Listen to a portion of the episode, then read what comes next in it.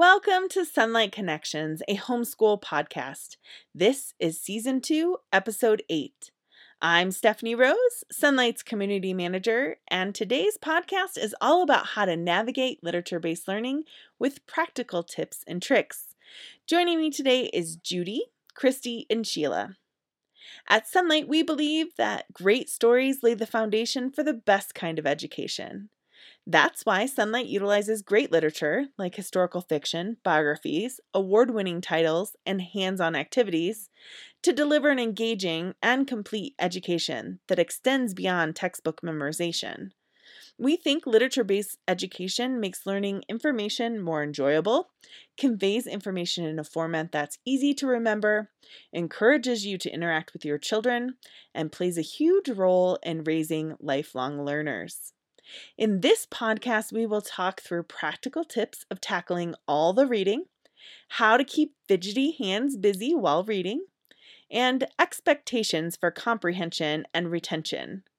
We deep dive into how exactly learning happens with literature based learning and all the mm, positives that, that can come out of learning with literature, especially how you can make sure you're giving your child the gift of a lifestyle of learning.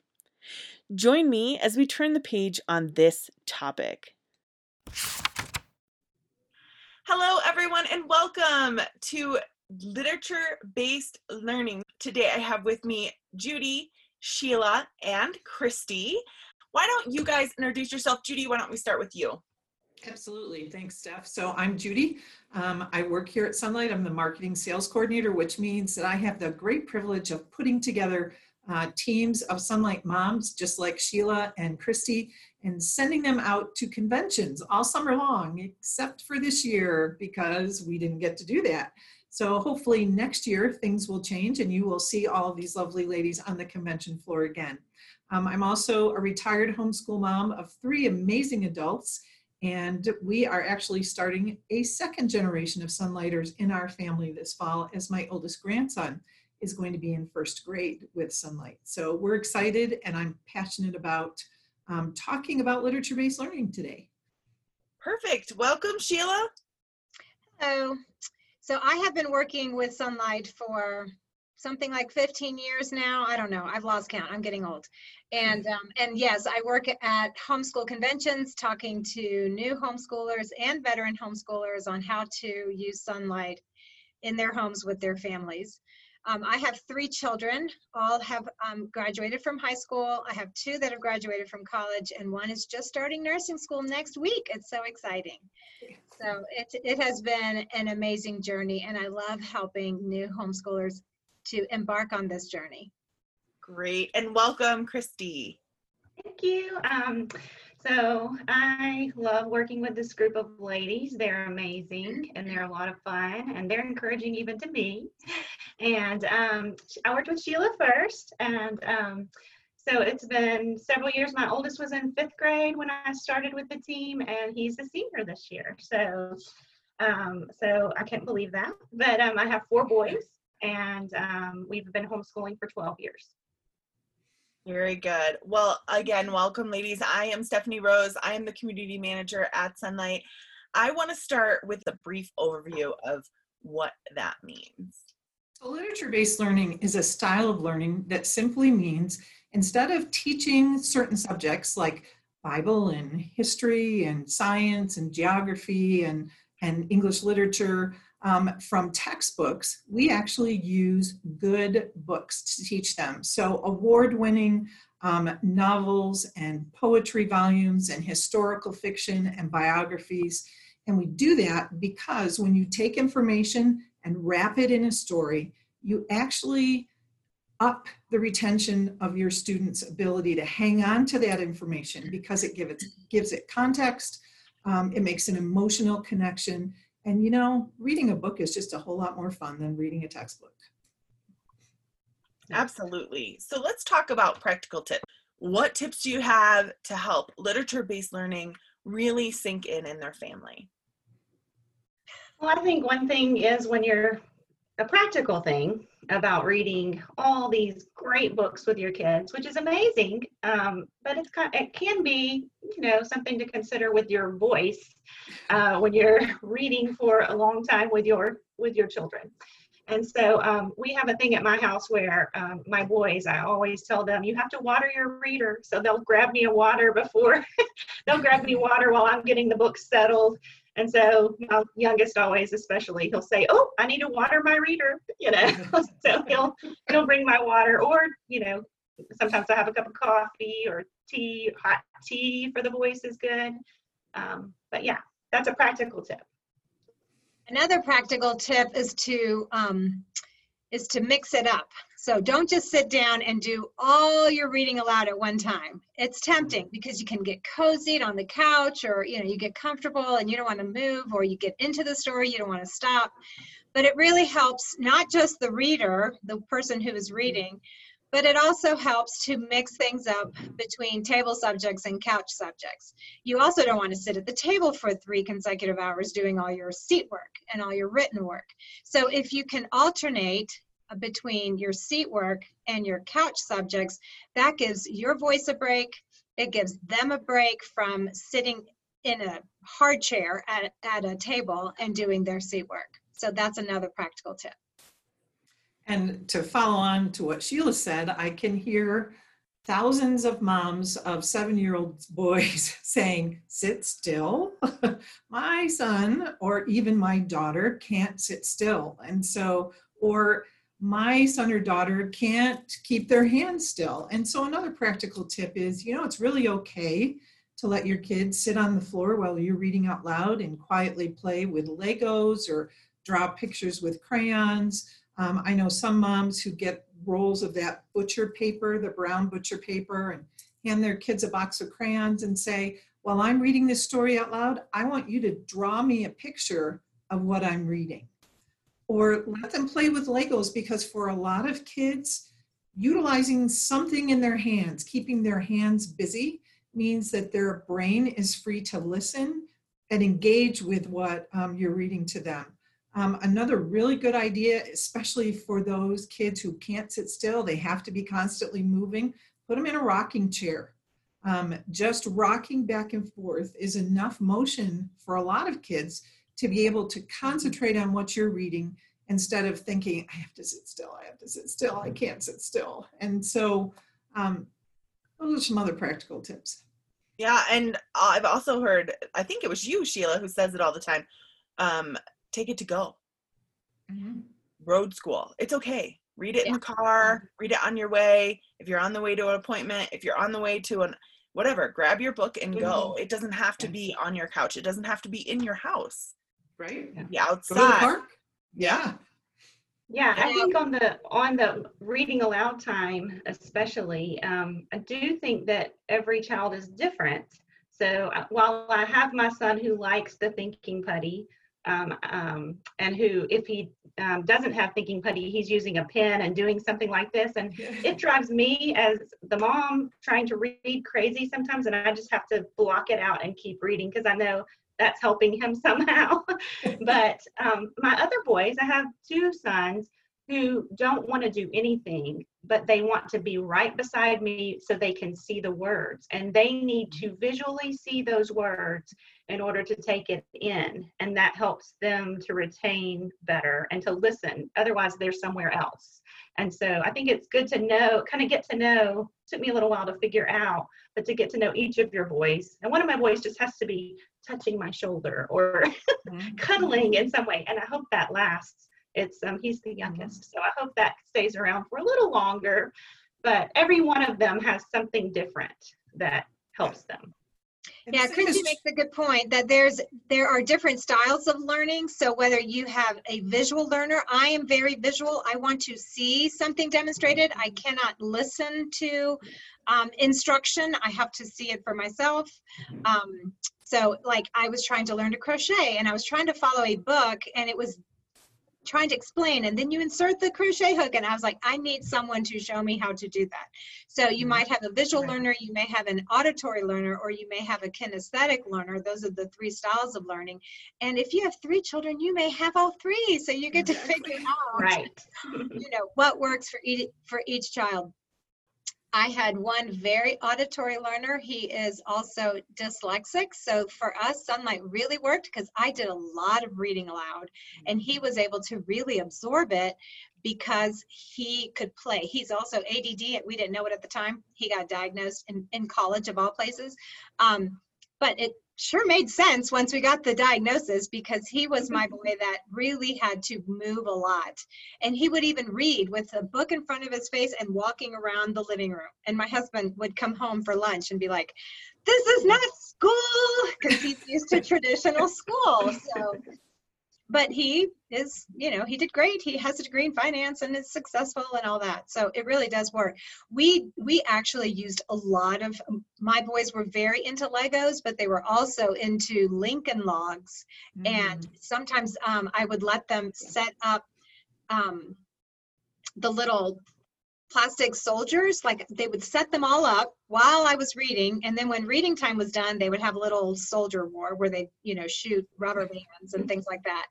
Um, my son timothy would love to play with those pattern blocks Sonlight sells these pattern blocks and he would just make these beautiful designs mosaics while i was reading because that kept him busy and he could listen. Um, he also loved to make domino trains. So it doesn't have to be a specific activity it can just be something that gets them like judy said the hands moving that frees up the mind to be able to absorb and listen And you can ask quick questions to be sure they're with you as you go along, and you'll find out what works best. Because if they're doing that thing with their brother and the brother knows all the answers, but this brother is like, I don't know, we're making this, you know, then you can ask those questions orally and know who who needs what, I think. yes And it's not just read aloud styles that are different, reader styles are different too. Um, something like Sheila mentioned, her son walked while reading. I had one that used to hang upside down on the couch. So he'd put his feet up on the couch and he'd be on the floor reading upside down. I had a daughter who loved to build a blanket tent and lay underneath the dining room table with the blanket covering it so nobody else could see her and she would read under there. So really it, it Yeah. makes no difference. You can be as creative as you need to be when it comes to letting your kids learn. All of those are very good points. I learned this summer when I was reading. I let them play uh, right outside this office. There is a bunch of Legos. And so I would let them play with Legos. And the older one would have no idea what I was reading because she was all into it. So she sits Mhm. next to me. Or sometimes she'll do the reading and the younger one can play with Legos. And mom just listens to it all happen, which is great too. Awesome. yeah. Anyway so let's talk about you guys have mentioned that it's not like textbook learning and um, we've talked about comprehension. Are they getting it? So let's talk specifically about comprehension and um, retention expectations. Like what do we expect from this?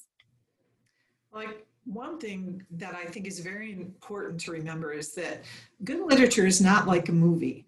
Um, a movie gives you instant gratification. You know, you you see something happen, you see a, a difficulty resolved, and by the end of the book or by the end of the movie, everything's all good and everybody loves each other and everything's been resolved in a matter of an hour and a half or two hours. Books aren't like that. Literature is not like that. And so I think one of the important things um, when it comes to retaining and, and comprehending what's going on is to realize that it's not going to happen in the first 10 minutes or even the first hour or the first day. You're going to stretch the, that literature out over a whole school year.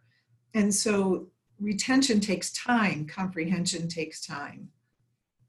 I also Mhm. think when you think about traditional schooling, I, I, I was taught in a traditional um, way. And we use textbooks, and the textbook, you would read a chapter, you would answer the questions in the back of the book, and you can, you could, you would often be able to answer the, those questions by going back into the chapter and looking for those bolded, highlighted words, and that would often be a clue that that would be the answer there. And then there would be a test where you would regurgitate the information that you recorded in the questions, and then you would dump the information because you had another chapter to memorize and answer and regurgitate. And so by the end of the school year, you have memorized and dumped, memorized and dumped. So really, maybe the only thing you might retain is the very last chapter. Maybe. Yeah. So what I love about literature-based learning is that it is not that at all. First of all, it is a conversation, whether you're reading aloud to the child and you're having that conversation with the child about the book, or even when they're reading for themselves, they're having an internal dialogue with the book itself. I do that when I read. I get mad at the character. No, don't do that. You can foresee the bad thing that's going to happen if they make that choice. And so, even as a reader, that you have an, an internal dialogue that is taking Mhm. place with the book. It's that internal dialogue that helps write the information into your brain that helps with the retention. So whether it's an oral dialogue with, you know, mom and child, or it's that internal dialogue that the student is having with the material that they are reading. But like Judy said, because it's a 10, 12 chapter book that you're reading, you are working with that information over time. And so that mental computer is writing that code and it's getting in there. I think that's so important. And one of the things that we see um, in the Sonlight groups a lot is the question when someone first starts a book, they'll say, Is this worth it? Should I really? I mean, I'm dying in the third chapter or the second chapter or something like that. You'll hear something like that um, here and there. and I think that we're going for the long um, view here and it's hard to see when you first start out but if you hang with that story some of the ones that i said that exact thing on one is um, in um, level f uh, young fu at the very beginning. For whatever reason maybe i was busy maybe it was a whatever the first couple of chapters i was kind of like eh, you know? And then by the end i was going to do change out the laundry in the middle and i'm internalizing what I just read, and I'm feeling like, wow, a situation between the mother and the son just hit me one day in the middle of the book somewhere, and I start to think, oh wow, and I'm I'm gaining from the book character wise for me, and then that happens with my boys all the time. I will get in the middle uh, maybe it's weeks after we read a book that i thought i don't think anybody really got anything out of that book. Maybe or maybe not amazing and we just think they're so great and we know immediately that we're all gaining from it. But every now and then there's one that for this moment it just doesn't seem to connect. But weeks later we'll be in the middle of something and one of us, sometimes my boys will say, This is just like in that book. And they'll bring up something from weeks ago and it might be something academic or it might be something that is a character thing that is just so powerful to me that we hung with that book and now i mean i didn't see visually immediately immediate feedback like with the movie that judy said that it was impactful but it was hugely impactful and i just couldn't see that at the moment. So I, I say hang with any book and and and know this too that some books that the first time through with my oldest son i thought eh, that's an okay book and then the next time it was a favorite for one of my other boys because he connected with it in some other way. So, um, with all of the books, I would say, um, you know, I'm not saying don't cut anything out. If you need to cut something out time wise, that's, you know, we want you to do what needs, what works for you.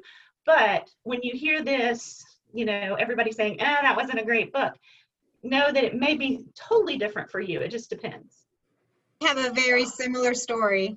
Um, so we have a rule in our homeschool that you are allowed one drop a year. Like there is one book that because not everyone connects with every book and i recognize that um, it may it may be a great book but it may not be a great book for you at the time Mm-hmm. so we do allow one book drop a year of their own choice i i also have the prerogative of dropping books but my child can pick one book that they just don't love and they want to drop a reader and so Mhm. this particular year, um, we were doing, it was Core 100 um, when Ender's Game was in that level. And it was scheduled toward the end of the year, like right at the very end of the I think that was the very last reader or maybe the second to the last. And Timothy had already picked his book drop for the year. And so he was just moaning and groaning about this book and mom, I don't want to read it. I'm like, mm, sorry, buddy, you already picked your drop. You have to read it, you know. It wasn't a genre he usually liked. And so I made him push through. Well, let me tell you, it's been his favorite book. He has reread it multiple times. It's part of a series. He's gone back and read the series. He loves the author. He's read other things by the author. And that's because I, I was the hard nose that made him read it.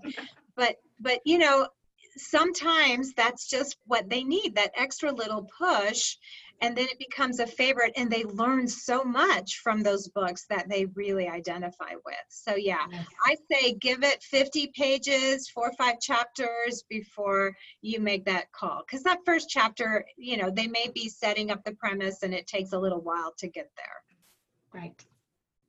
Absolutely. Well thank you. So we've talked a lot about this but maybe we can talk specifically about how does learning happen so we've talked about learning or comprehension and retention. So how does learning happen with literature-based learning? I think it's kind of like um, what Jesus did when he taught in parables. He knew the culture of the people that he was teaching. Um, he knew what appealed to them. And so he taught them in story form, in parable form. And he did that because what he was trying to get across, he was presenting in context of what they were living in, what their culture was, and what was going on in society. And really, information and knowledge um, has a whole lot more meaning and sticks with you longer if it makes sense to what you know about your life and your culture and your family or whatever. And so I think context is probably one of the biggest ways that learning happens with literature based um, studies because it makes sense. It's not just a random chapter out of the middle of a book that doesn't connect to anything else. It's not memorizing just dates and the names of characters and events out of a textbook. It actually has meaning to you in your life situation. Mm-hmm. Perfect. Yeah, I also think there's um, there's two two things. When you learn something new, it is like you are nailing a peg in the wall or a nail in the wall. And it's like, here's a new piece of information. And then whenever you encounter something related to that information, you have a place to hang that. So literature-based learning introduces topics to us that we're allowed to nail all kinds of nails, and then we can go and hang information as we encounter it also we learn better. I mean people just identify with stories. We retain stories better. You know tell a joke it's got to be a story. Um, it's not just the punchline. So it really drove it home for me when we read the book pedro's Jur- journal in level d. That is a book about Christopher Columbus. And literally, my knowledge of Christopher Columbus came from my very limited history in 1492, Columbus sailed the ocean blue, you know, blah, blah, blah. That was it. Well, when I read Pedro's journal, um, where he kept the ship's log of what it was like to be on Christopher Columbus's ships, and the day by day, they're you know they're sailing further and further away from what they know into the unknown and the stores are getting used up and they're running out of supplies and they're passing the point of no return and mutiny's about to happen. Like oh my mm-hmm. goodness i was on the ship. I was living what it was like. I, mm-hmm. I i mean it gives me goosebumps to this day to think about that experience because it really drove home the you know the the bravery and the the the direction of the captain and what he did to keep everybody going and all the mind games he had to play to keep mutiny from happening because the crew wanted to take over and sail back. And it was just like wow it really came, brought history to life. And that's what story does. It brings history to life. You are there living the history through that story. You are present. It's not just names, facts, dates, boring, boring. Why do I need to know this? Mm-hmm. It's the emotional connection where yeah. you where you care what happens to this person. It's not just this, even in the early grades, um, Sonlight schedules it so that you may um, be introduced to a person in history first, or maybe in your read aloud first. It, it depends. But either way, my boys, I'll be reading and they're like, oh, wait, we know him. Isn't he in that? Isn't he the one that Johnny Tremain you know, this happened with and he was there? And I'm like, yeah, that's the same person. And they're like, oh.